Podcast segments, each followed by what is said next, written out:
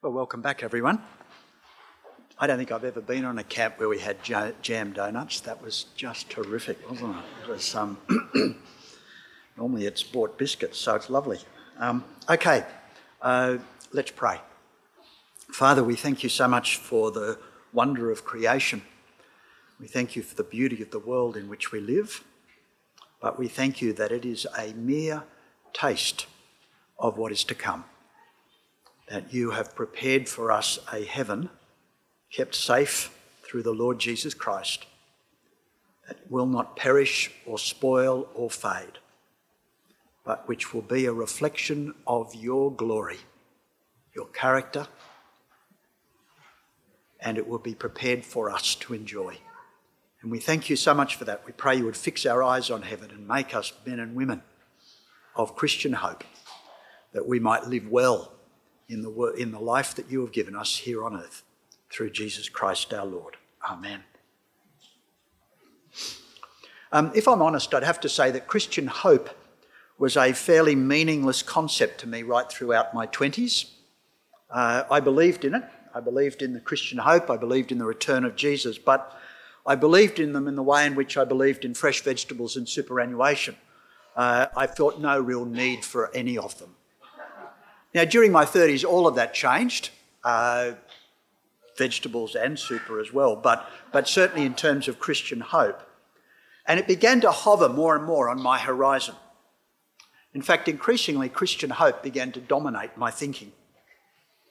It happened firstly because people began to die, and uh, people close to me died. I mentioned my, my best man who died at 40, uh, another friend who collapsed and died whilst pregnant with her fourth child.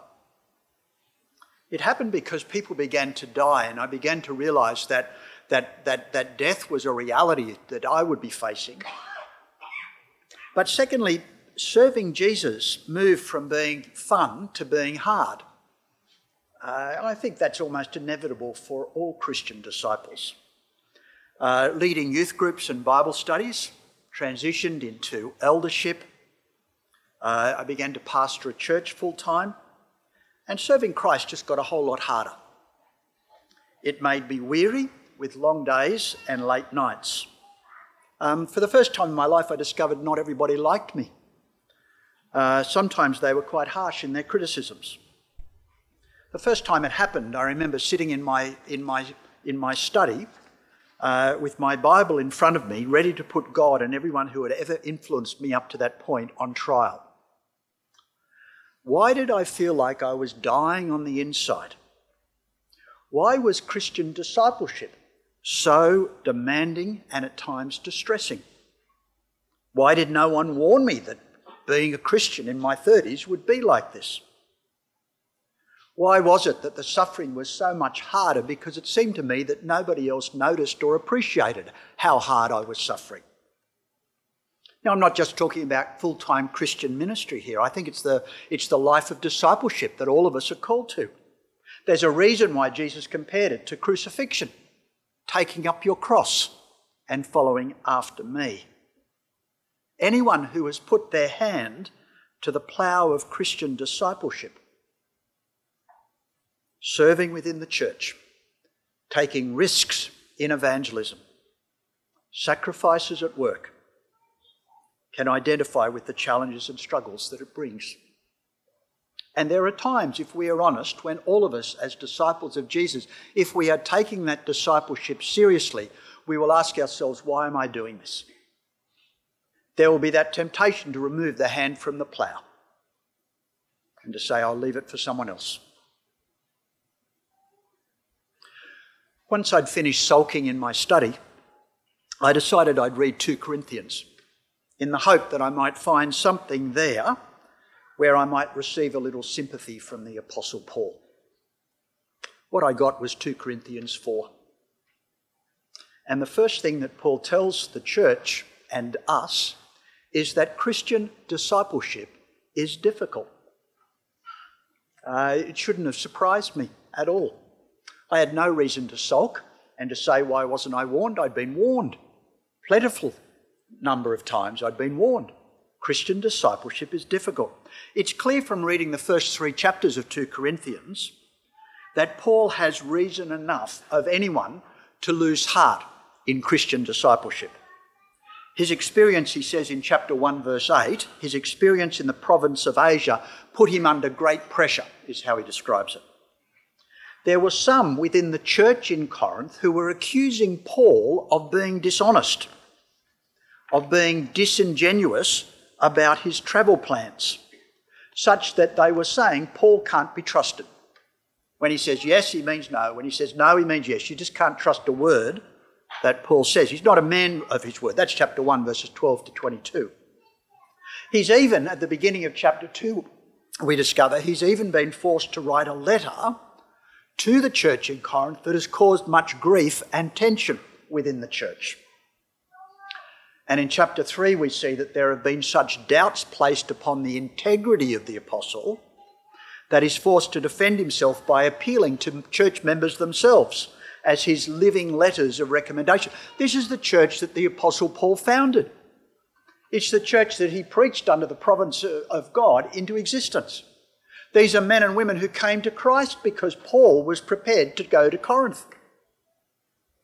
And yet, he is finding himself in chapters 1, 2, and 3 under a, having to defend himself against a barrage of criticism about the way he goes about his Christian discipleship. And chapter 4 opens with Paul addressing yet another criticism made of him by some in the church. Chapter 4, verses 1 to 6. Therefore, since through God's mercy we have this ministry, we do not lose heart. Rather, we have renounced secret and shameful ways. We do not use deception, nor do we distort the word of God. On the contrary, setting forth the truth plainly, we commend ourselves to everyone's conscience in the sight of God. And even if our gospel is veiled, it is veiled to those who are perishing. The God of this age has blinded the minds of unbelievers so that they cannot see the light of the gospel of the glory of Christ, who is the image of God. For we do not preach ourselves, but Jesus Christ as Lord, and ourselves as your servants.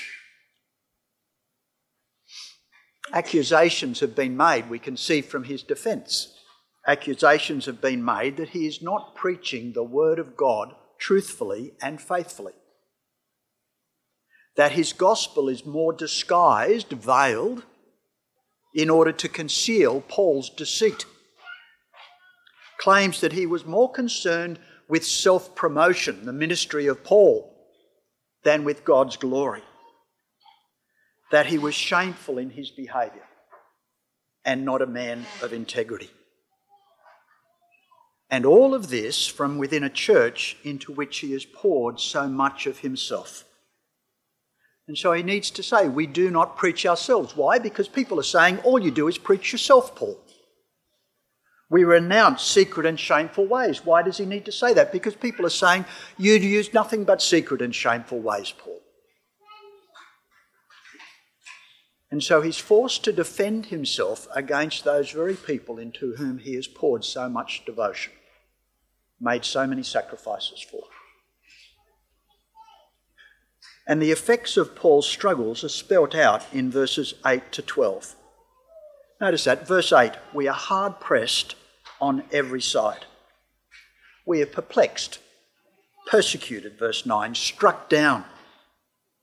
There's nothing romanticised about Christian discipleship as far as the Apostle Paul's concerned.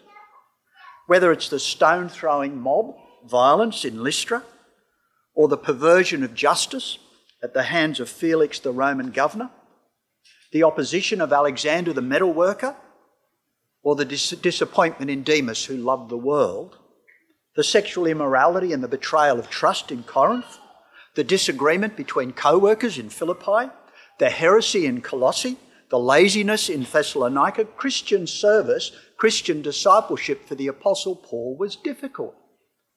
He was having to juggle and deal with all of these issues. For us, it just may be the youth group. It may be as elders of the congregation. It may be our Bible study group, or it may be the challenges of evangelism, or it may simply be the, the, the, the constant drag on our time that comes with being prepared to volunteer for Christian service within our church. Whatever it is, like Paul, we can say in verse 10 we always carry around in our body the death of Jesus, so that the life of Jesus may also be revealed. For we who are alive are always being given over to death for Jesus' sake, so that his life may be revealed in our mortal body. Death is at work in us, but life is at work in you. It's the reality of Christian discipleship. Death is at work in us, it seems. It's not like it's always like that. Don't let me paint such a grim picture that you're thinking, boy, it's not that bad for me. He's had a shocking few decades, hasn't he? It's not always like this. It's not that ministry is one, one long nightmare. I mean, many of the times, you will tell me this as well as, as well as my own experience. Many of the times you come home from Bible study and you think, I can't believe that I get to do this. Or that you share the gospel with a friend and you come home praising God for his glory and his wonder and for the privilege of being able to speak the gospel into someone's life. But suffering and sacrifice is an inevitable part of Christian discipleship. It's why we are warned by Jesus to count the cost before you put your hand to the plough. It can be hard at times persevering in serving Christ. Don't imagine that it gets easier as you get older. I don't think it does. In fact, as you get older, you are faced with a whole set of new temptations, thinking, I've done enough. I'm old and need a rest. Perhaps the time is for me to step back. I've earned a break. The temptations are just different, but they are nonetheless real. And if you've ever looked at someone who's perhaps your peer, maybe at work, and you've looked at the life that they have and you've thought, my life doesn't look like that because I'm out at Bible study on Tuesday night. I'm at committee of management on Wednesday night. I've got youth group on Friday night and I've got church on Sunday night. My life doesn't look like their life. Well, no, it doesn't because you are a servant of Christ. Christian ministry, Christian discipleship is difficult. There's enormous joy. The psalmist is right when he says there's more joy along the path of your salvation than in any kind of wealth. That's true, isn't it? Enormous joy, the privilege of being involved in any form of Christian discipleship, but it's costly as well. There's sacrifice. And Paul is right when he says not only is Christian ministry difficult, but Christian workers, Christian disciples, are weak. Notice chapter 4, verse 7. But we have this treasure, so that's the treasure of the gospel, is what he's talking about. We have this treasure in jars of clay to show that this all surpassing power is from God and not from us. We're hard pressed on every side, but not crushed, perplexed, but not abandoned but, but not in despair, persecuted but not abandoned. We have this treasure in jars of clay. Christian discipleship is hard, but Christian disciples are weak, like jars of clay. Uh, several years ago, Pauline and I were overseas for study leave, and uh, we were in Istanbul, and we went to a restaurant to eat. Uh, we were sitting outdoors, uh, the house specialty was a slow cooked lamb stew.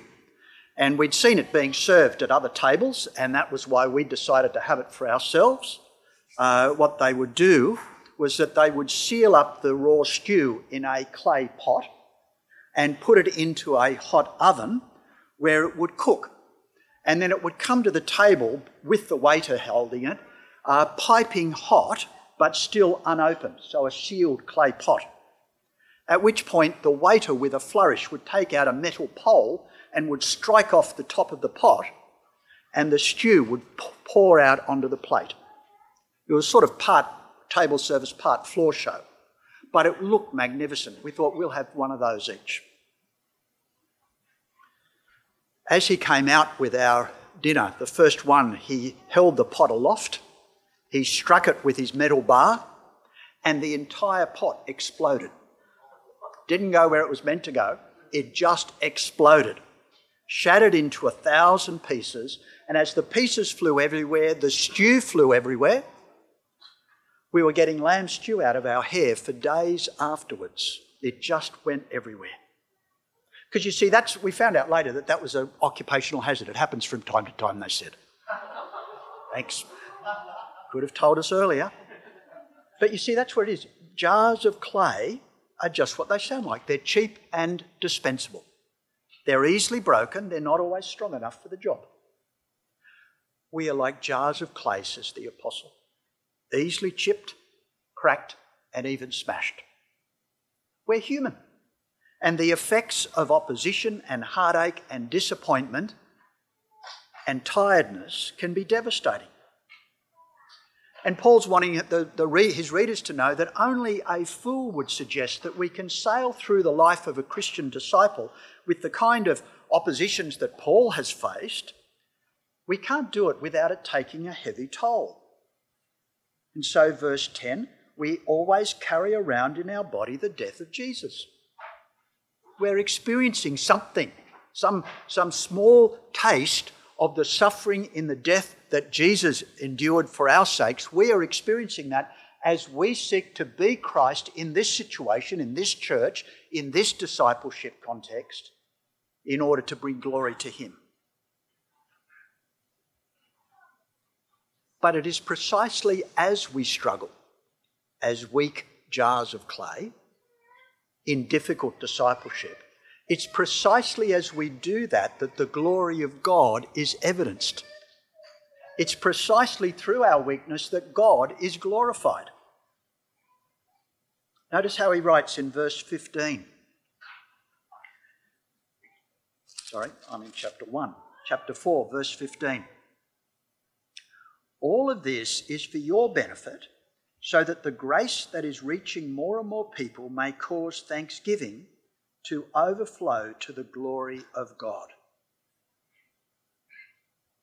You see, if, if, if any of us excelled at Christian discipleship, if we found it constantly to be nothing but a breeze, just a walk in the park, if everything that I touched as a Christian servant turned to gold, because I was strong and capable and clearly in control. In other words, if I was more Wedgwood or Villeroy and Boch than Clay, who would deserve the credit? Me. Who would be responsible for the success? Me. Who would possess the power to change lives? Me. But this jar of clay, this broken down body that wearies and aches, this mind that, like a jar clay, gets anxious and depressed, restless and self pitying, when lives are changed, when people are converted, when churches are planted and the gospel pre- is preached, who gets the credit? Not me, not you, not Paul. It is so evidently the work of God alone. And so the glory goes to Him. Discipleship is difficult. We are weak. And so God receives the glory. So, if, as Paul says, we are jars of clay, how do we keep going as Christian disciples? When I was back in my study having a good sulk, why did I persevere and come back out to continue to serve Christ when I wanted to give it all up? What keeps you going now and will sustain you in the years ahead as your lives become undoubtedly busier and more complicated than they now are? As the responsibilities hem you in? As your discipleship commitments perhaps grow? And I hope that they do. What will keep you going when Christian discipleship is difficult and you are weak? Well, chapter 4 opens and closes with the apostle insisting that he does not lose heart. Notice that, chapter 4, verse 1. Therefore, since through God's mercy we have this ministry, we do not lose heart. And down in verse 16, therefore, we do not lose heart. Now, he gives two reasons why he doesn't lose heart. The first one, in verse 1, is because Christian ministry is glorious. Christian discipleship and service is glorious. The service that Paul has, which is in fact the source of so many of his hardships that he experiences, he says it is a ministry that is so glorious that it outweighs any of the sacrifices that I might make. If you go back into chapter 3, Paul talks a little bit about this ministry. In chapter 3, verse 6, he says, We are ministers of a new covenant that brings life.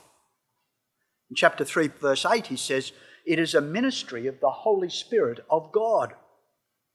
He says it's a ministry that is so glorious, this ministry of the gospel of Jesus, it is so glorious that it makes the ministry of Moses and the Old Testament law, which itself was very glorious, so glorious that Moses had to shield his face, you remember.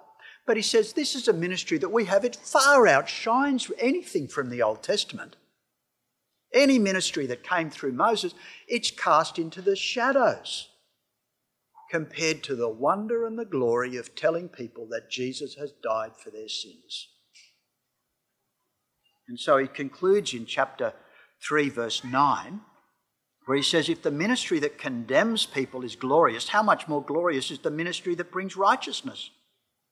For what is what was glorious has no glory now in comparison with the surpassing glory. And if what was fading away came with glory, how much greater is the glory of that which lasts? The gospel is the story of God's love. As we saw last hour, of God's pursuit of a wayward creation, of God's rescue, his saving of sinners like you and me, not because we deserve it or have earned it, but from the riches of his mercy, the storehouse of his grace poured out upon us, and at the cost of his own dear Son, who didn't count the glory of heaven something to be grasped, but emptied himself, poured himself out, became a servant, and was obedient even to death on the cross. What an astonishing message! That is the Christian gospel. It is a glorious ministry to be able to talk to people about that gospel, to be able to serve people who have believed in that gospel. And so Paul opens chapter 4 by telling his readers that this ministry of God's mercy that's been given to him, this ministry of, of, of, of proclaiming salvation through Jesus, is so glorious. He says, I don't lose heart it's not easy. I'm weak, but I don't lose heart because what I'm doing, it is so good. It is so glorious to tell a watching world, a needy world, about the love of God for them. In fact, rather than doing what you might expect someone to do, distort the message so it doesn't offend, manipulate people so as to win their favour, deceive people so as to protect yourself, he says, I do none of those things. So, yes, it's been tough. I know there are accusations about me. They're personal, they're hurtful, but I don't lose heart because this gospel that I serve is glorious. I think we understand the idea of enduring pain because of the gain that it can bring. The woman in the pains of childbirth knows that the pain is worth it because the child to be born is so precious the Christian life brings sacrifice for full time workers like the Apostle Paul, but indeed for all of us. It's costly holding down a full time job and still turning up to Bible study. It's hard speaking about our Christian faith at work when we know it may impact our career path.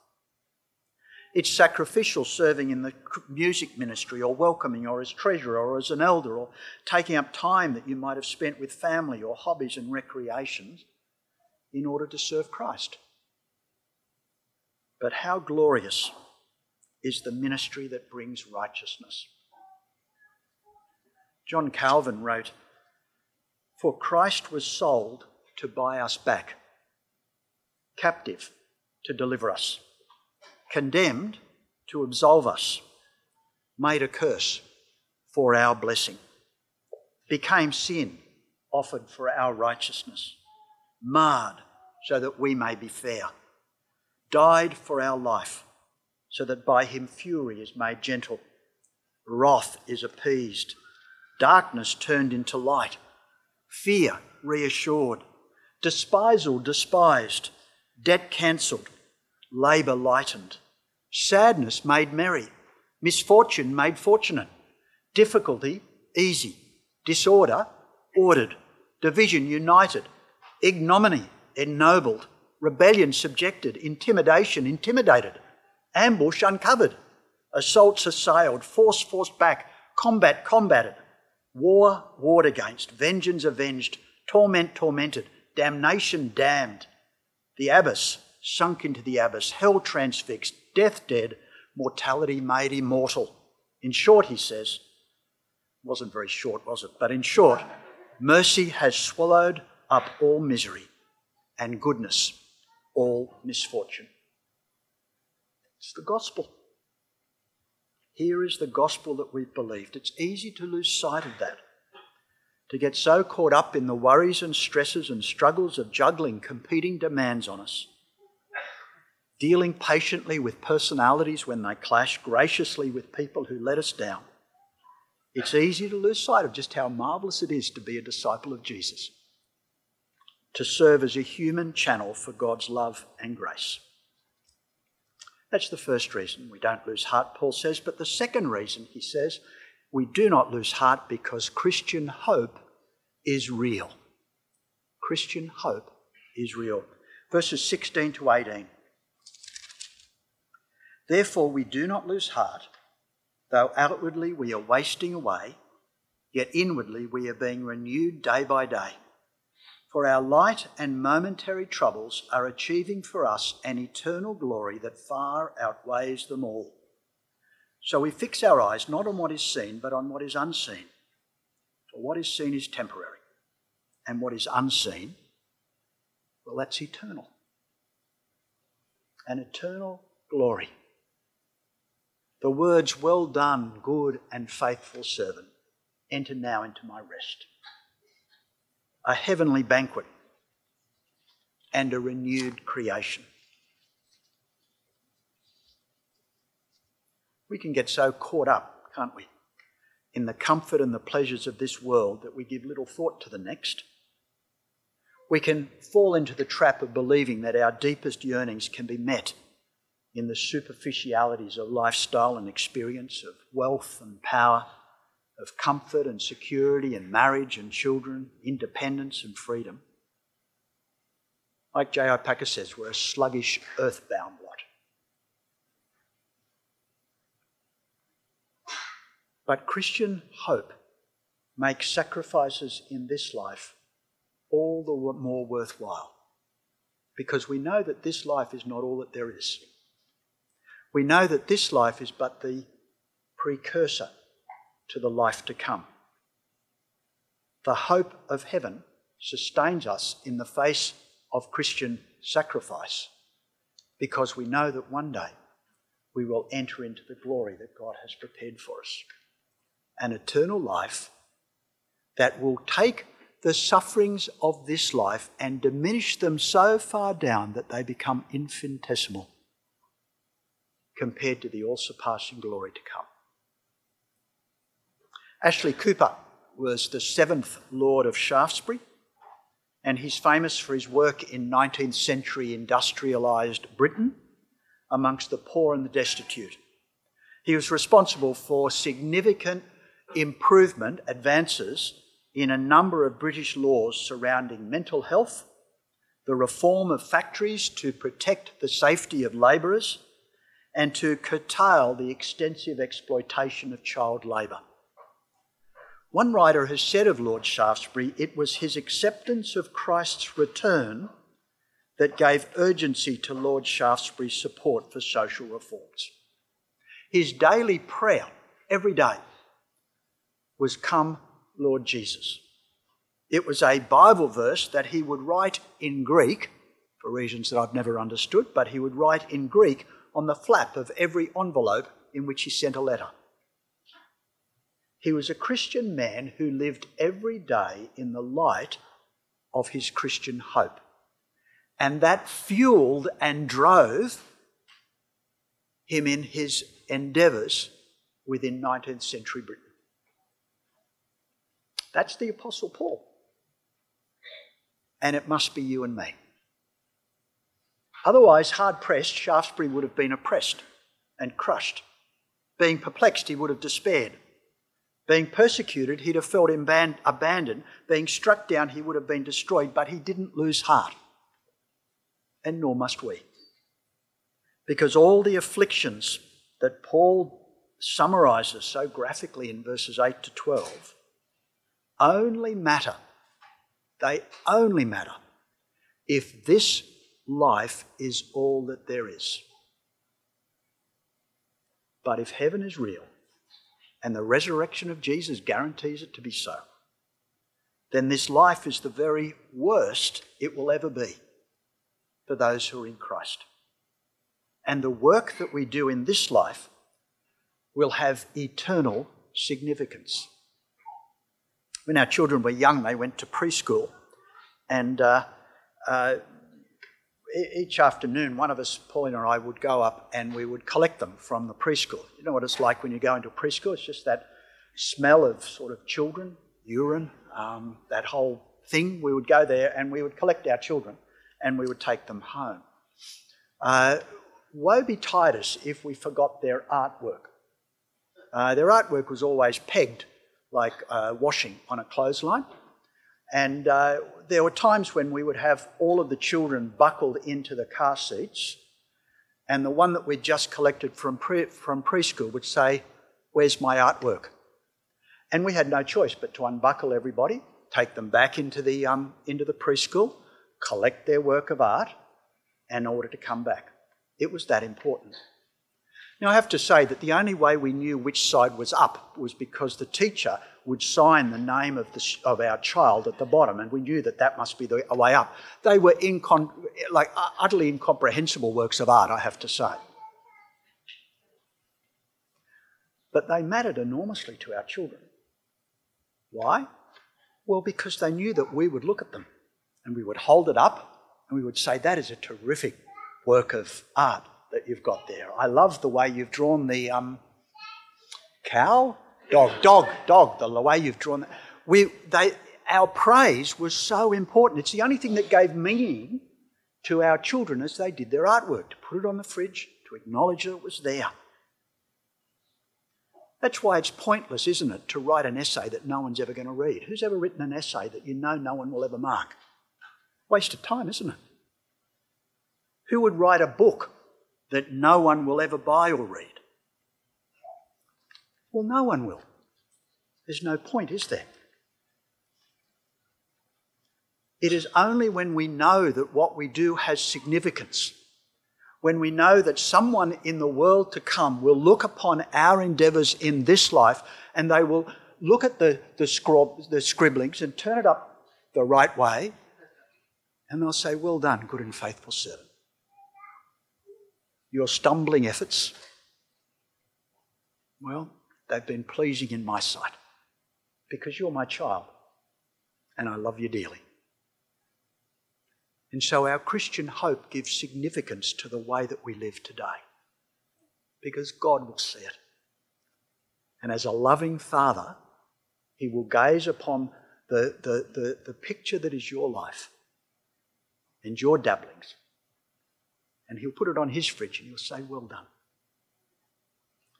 We were um, at the optometrist a little while back, his Christian man, and um, Pauline asked him, brought out an old pair of sunglasses and asked him if um, it was a spare pair, asked if he'd mind tightening the screws. And so he grabbed his tools and he began to tighten the screws. And then he started talking about heating and adjusting the frames and suddenly it was becoming a much bigger issue than Pauline ever intended it to be. And so she said, Don't go to too much effort. They're only spare frames. And he stopped and he looked at her and he said, If Jesus was here asking me to adjust just his frames, wouldn't I give him the very best that I could do? Now, leaving aside whether Jesus is short sighted, of course, his point was a good one. how I live today, I live in the light of eternity. The service that I invest in today, I'm investing in it for the Lord Jesus. And that's how this optometrist lived. Everything that he did, he did it as though for Jesus. How could he not therefore do, do the very best he could? You see, my actions and yours are not undertaken in a void. They're not done one day and forgotten the next. God sees, God treasures, God preserves. And God will examine the rough brushstrokes of our childlike service of Him, and He will say, Well done, good and faithful servant. And therefore, when we hear those words, the sufferings and the struggles of this life as you work out your salvation with fear and trembling, it will disappear like, like, like a breath of air. Because you will have a glorious hope that cannot perish, spoil, or fade. There's much joy in Christian discipleship, but there are also times of deep sadness times when we are wearied by sin and might weighed down by the costs and the sacrifices that we must make. Don't lose heart. Persevere. Because Christian discipleship is a glorious undertaking. Because we have the words of eternal life. And heaven is a glorious certainty that far outweighs any momentary struggles we may endure today. Let's pray.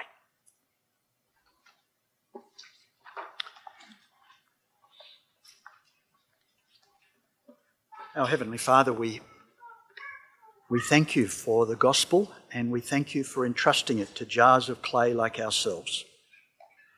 Give us grace not to lose heart, but to persevere in our service of you in our Christian discipleship and in making the sacrifices that are needed to be made. Remind us that ministry is a glorious thing and heaven is real. In Jesus' name, amen.